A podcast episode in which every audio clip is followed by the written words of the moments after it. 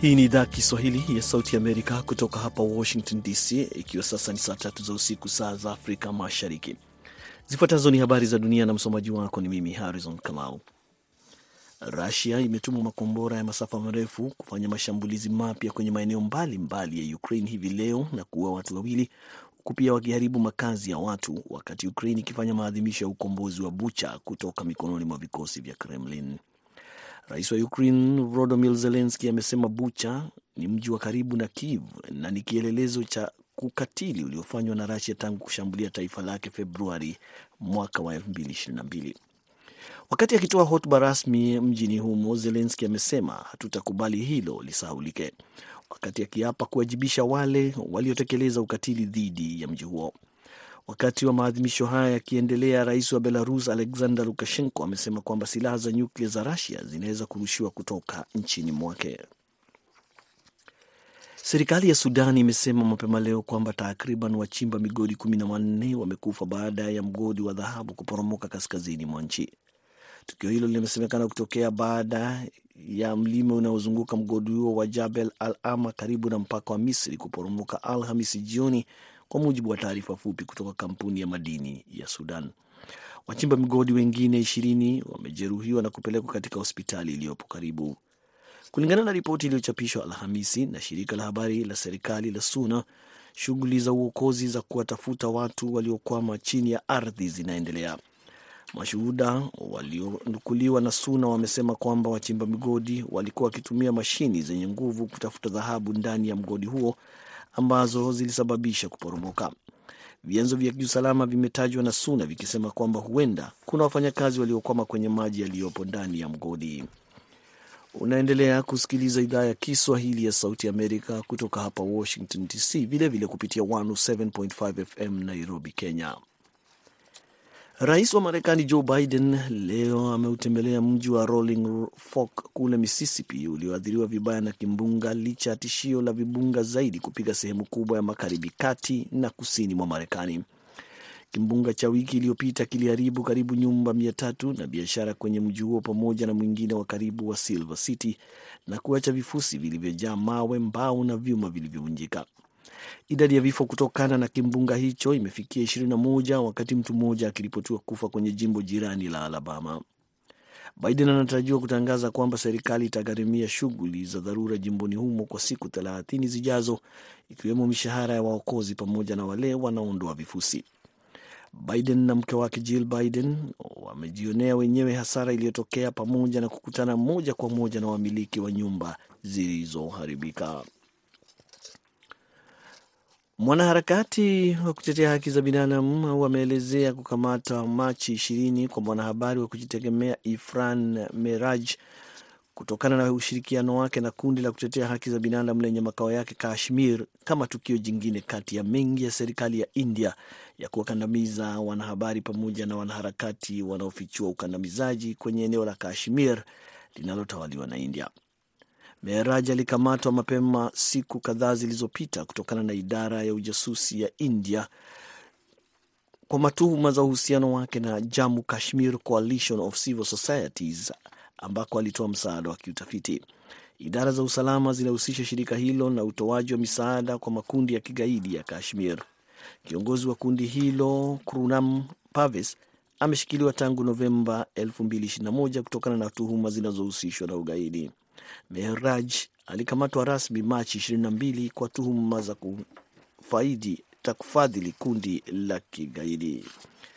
Na mashambulizi ya anga kutoka Israeli yameripotiwa kugonga vitongoji vya maji mji mkuu wa Siria wa Damascus mapema leo kwa siku ya pili mfululizo, wakati akiwa mshauri wa Iran, kulingana na vyombo vya habari vya serikali ya Siria na Iran. Milipuko mikubwa imesikika usiku kucha kwenye mji huo sawa na ilivyokuwa jana Alhamisi. Hizo zilikuwa habari za dunia kutoka Washington DC. Jina langu Harrison Kamau, na mwenzangu sasa BMJ Muridhi tayari kabisa kukuletea kipindi cha Kwa Undani.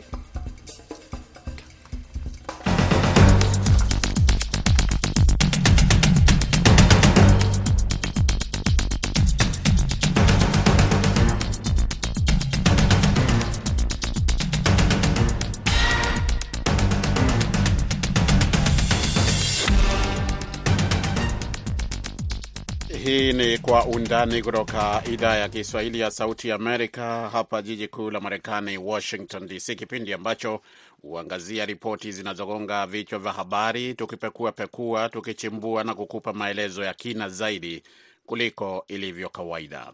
Katika kipindi hiki hii leo, ikiwa ni Ijumaa, tuko na meza ya waandishi ambapo waandishi mbalimbali wanazungumza kuhusu maswala ambayo yamegonga vichwa vya habari wiki hii, ikiwa ni pamoja na ziara ya katika ikiwa ni pamoja na ziara ya uh, makamu wa rais wa Marekani Kamala Harris ambaye amefanya ambaye amefanya ziara hiyo barani Afrika, lakini kule nchini Tanzania ambako ndiko ameondoka hivi punde kuelekea Zambia, watu wanasemaje? Baadhi ya wananchi wanasemaje kuhusu ziara yake? Katika kusapoti miradi ya afya, miradi ya elimu na miradi mingine ikiwemo swala zima la uvuvi katika bahari kuu na swala zima la security katika mifumo ya teknolojia. Kwa hiyo kwa taifa kubwa kama ile ambalo limepiga hatua kutusapoti kwa kiwango hiki, kwetu sisi ni fahari. E, tutakuwa na hayo na mengine mengi pamoja pia na taarifa kuhusu makamu wa uh, kuhusu rais wa zamani wa Marekani uh, Donald Trump uh, kufunguliwa mashtaka uh, katika mji wa New York hapa Marekani uh, ambayo ni moja ya mambo ambayo tutazungumzia. Hali kadhalika maandamano ambayo yamefanyika nchini Kenya wiki hii. Ni kwa undani. Mimi ni BMJ Muridhi. Uh, basi uh, tunakwenda moja kwa moja katika taarifa ambayo nimekuelezea. Kwanza niwatambulishe ni wageni wetu hivi leo, ni waandishi habari wenzangu.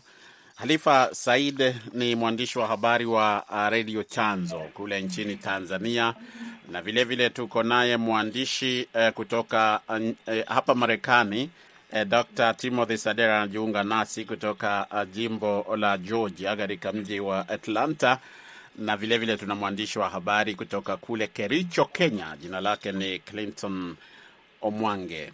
E, basi nawakaribisheni katika meza ya waandishi nyote watatu. Hebu mnijibu nisikie kwamba tuko pamoja sote. Tuko pamoja. Uh, tuko pamoja. Ah, shukran sana, shukran sana.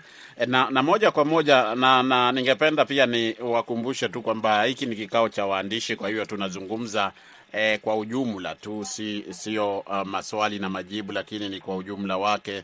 Eh, mwandishi yeyote anaweza kuzungumzia swala lolote eh, ingawa kwa sasa nimkaribishe eh, Halifa Saidi. eh, taarifa ambayo nimetanguliza nayo kuhusu makamu wa rais wa Marekani Kamala Harris akitarajia kumaliza ziara yake katika bara la Afrika kesho kutwa Jumapili, wakati akiwa nchini Zambia, na ni ziara ambayo ni sehemu ya msukumo wa kidiplomasia wa Washington wa kuimarisha uhusiano na bara la Afrika ambako ushawishi wa China na Russia unazidi kuongezeka.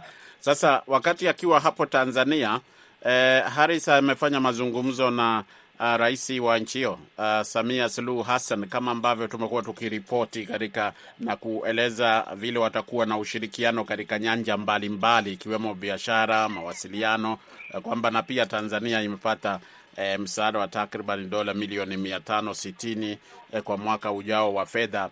Nilikuwa nataja haya ndio, uh, nikukaribishe utueleze nini kikubwa ambacho e, kinaelezwa hasa na vyombo vya habari, ambapo wakati Kamala akiondoka hapo Dar es Salaam ameacha Tanzania.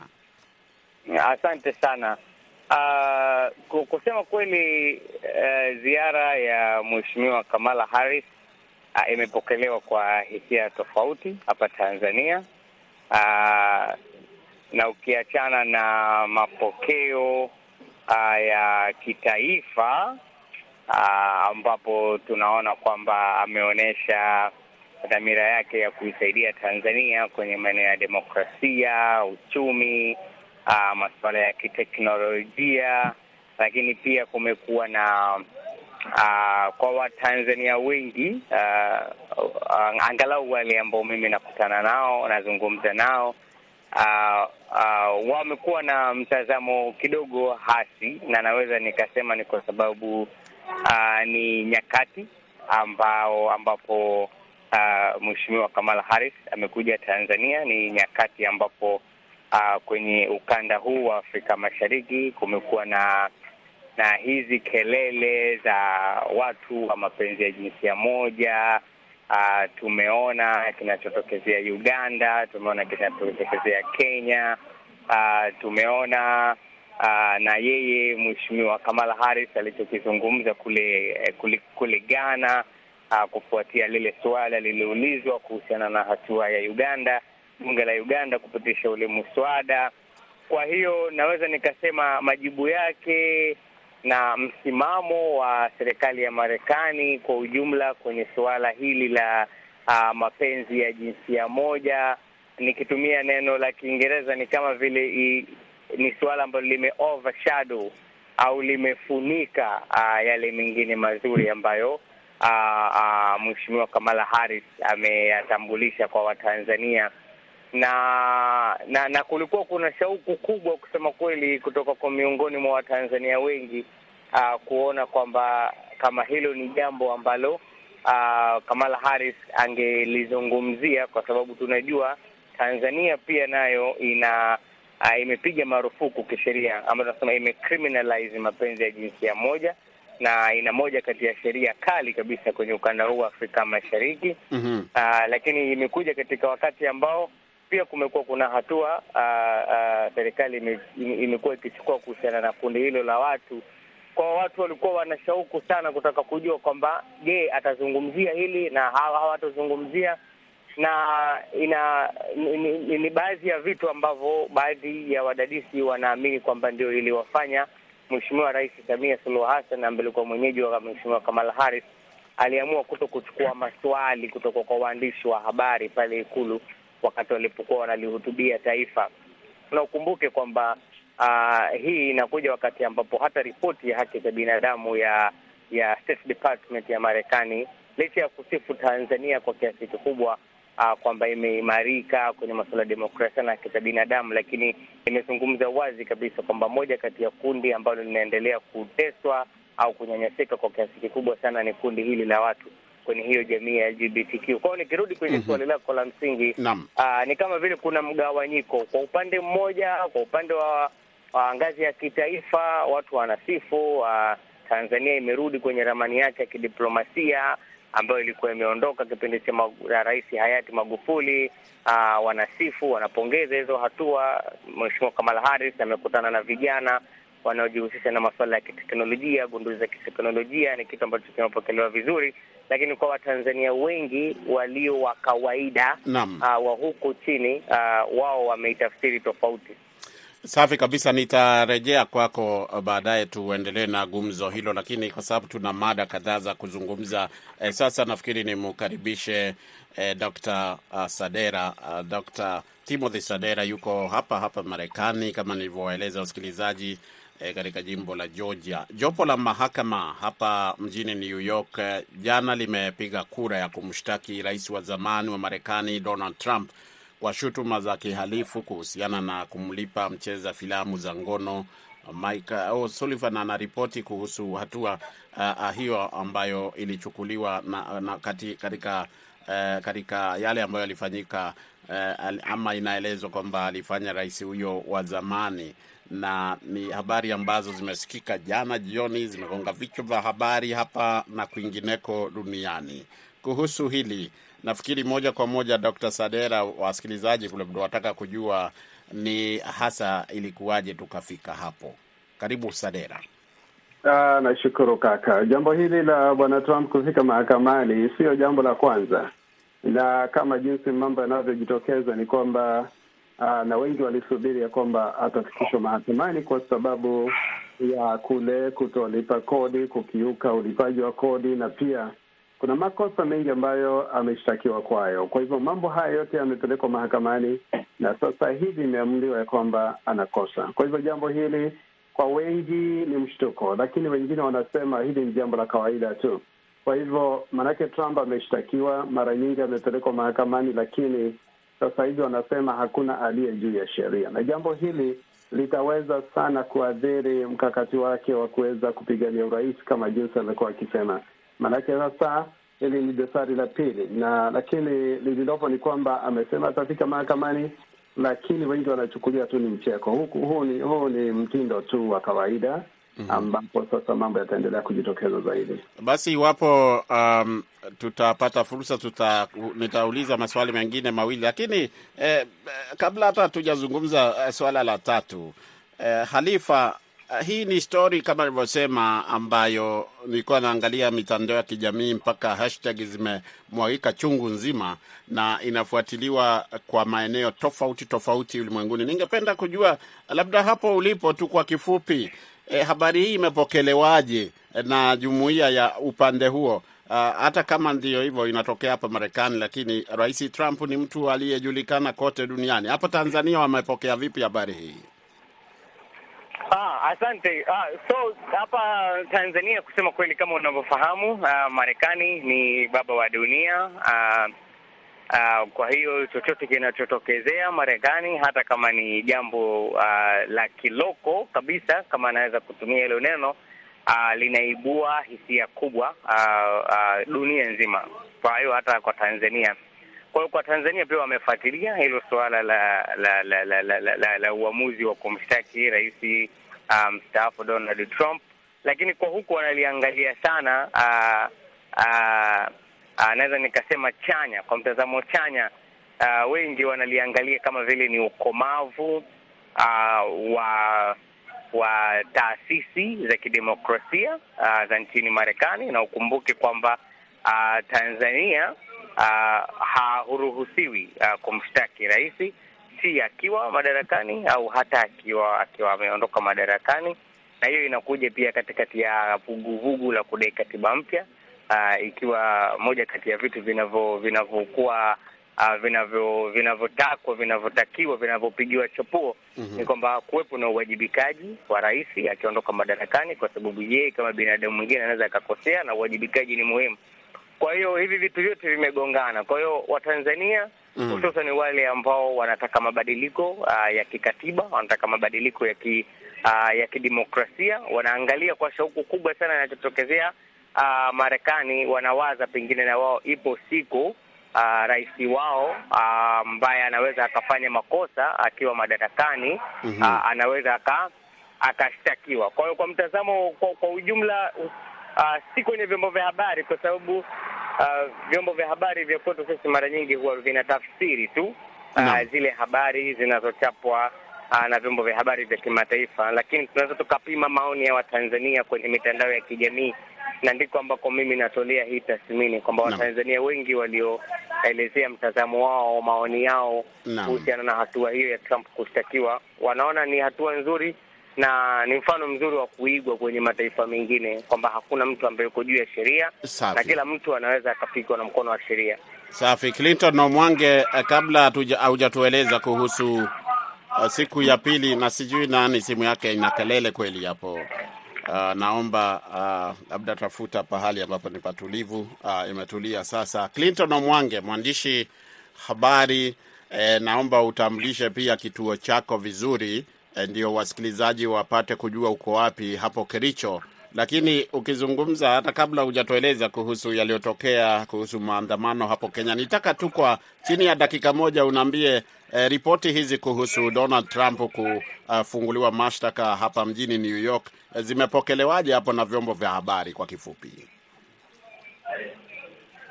Ni kweli vyombo vya habari hapa vinaripoti kwamba kufunguliwa kwake Donald Trump mashtaka hapo Marekani Eh, wakisema kwamba labda ni vyema waweze ku wengine wakisema kwamba ni vyema waweze kuondolewa mamlakani, wengine pia wakiwa na misimamo mbalimbali, lakini vyombo vya habari havijaweza kuripoti taarifa hizo uh, kwa undani jinsi ambavyo inafaa kutakikana. Bwana Mridhi.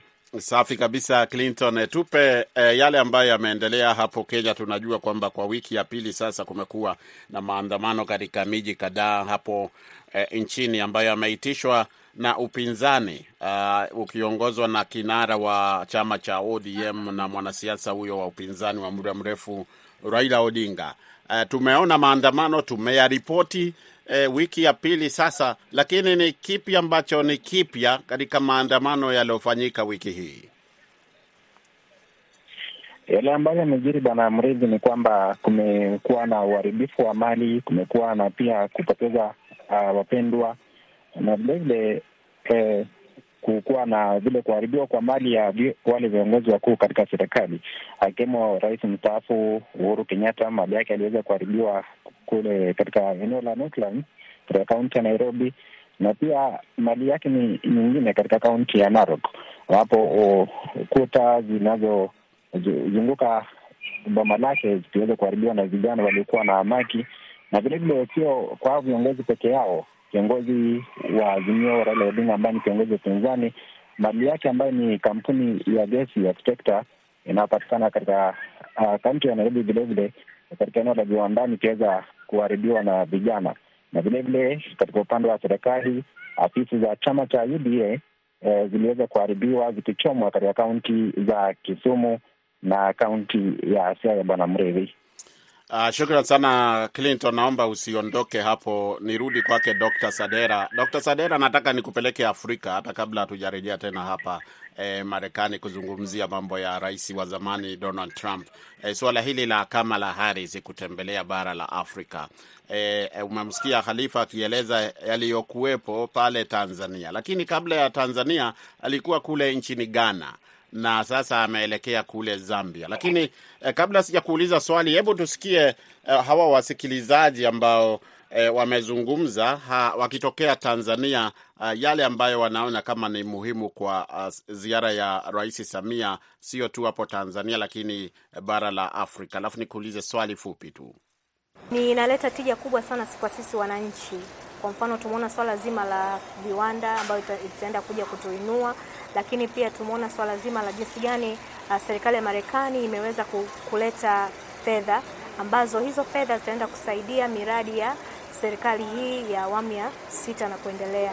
Kwa hiyo tunaona jinsi gani ajira imekuwa kipaumbele kupitia hii miradi. Tunaona Watanzania wengi wataenda kunufaika nayo, lakini pia tumeona swala zima la afya, tumepatiwa bilioni tatu kuweza kupambana na janga la Marburg katika kusapoti miradi ya afya, miradi ya elimu na miradi mingine ikiwemo swala zima la uvuvi katika bahari kuu na swala zima la security katika mifumo ya teknolojia. Sisi kwetu e, itakuwa ni tija na fahari kwa sababu tuko nyuma teknolojia, tunataka twende mbele, tuendane na dunia. Kwa hiyo kwa taifa kubwa kama ile ambalo limepiga hatua kutusapoti kwa kiwango hiki kwetu sisi ni fahari. Kwa hiyo ni vizuri kuweza kuhakikisha kwamba tunanufaika na fursa hii, lakini pia kuwepo na mfumo mzuri wenye kusimamia mapato ambayo yanapatikana kwenye maeneo haya, kwa sababu lengo, tatizo limekuwa kubwa, sio hawa wahisani wala tatizo sio haya makampuni yanayokuja.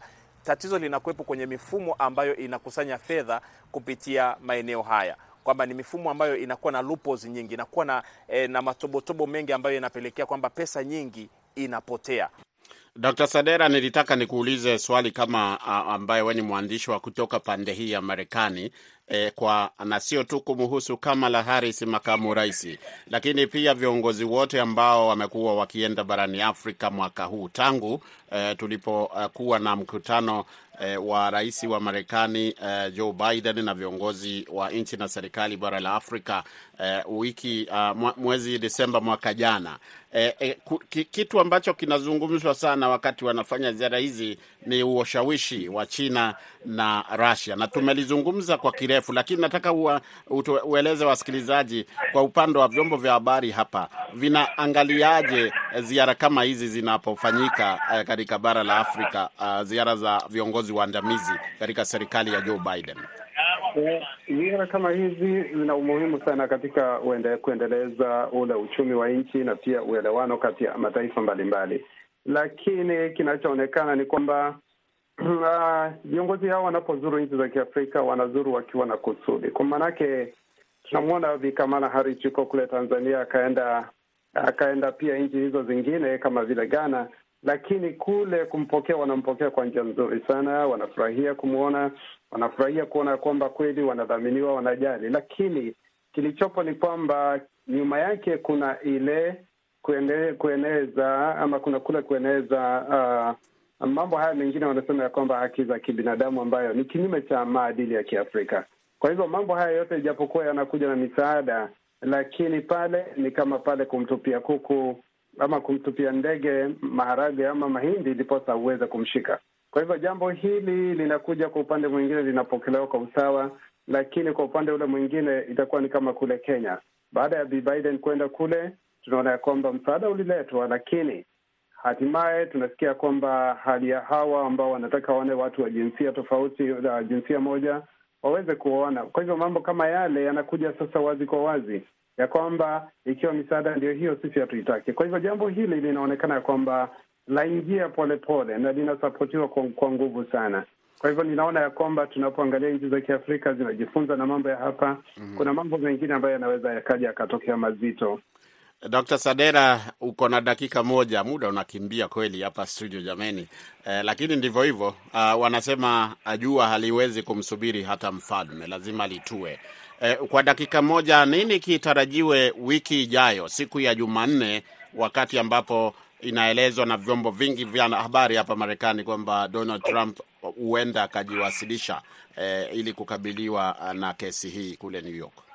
Ah, linalotarajiwa ni kuona kwamba kweli kama atafika, manake mawakili wake leo hii wanasema ya kwamba haitawezekana, na kama atafika pale itakuwa tu ni kicheko kufanya utaratibu, lakini Jumatatu anafikiwa afike mahali ambapo tunaita arraignment, kufika pale kotini ndiposa aweze kutajiwa mashtaka yake, lakini wanachokusema ya kwamba ni kwamba hataweza kutiwa pengu. Wengi wanataka kuona, je, atatiwa pengu ama atafunguliwa mashtaka ya aina gani? Lakini kwa mambo haya yote siasa ni mchongoma, kwa hivyo kupanda rahisi, kushuka ni ngoma. Kwa hivyo naona hapa sasa bwana Trump ana mikakati, ana mbinu, na mawakili wake bado wanasema ya kwamba hana kosa, lakini sasa serikali itathibitisha kwamba, serikali ya New York inathibitisha kwamba ana kosa.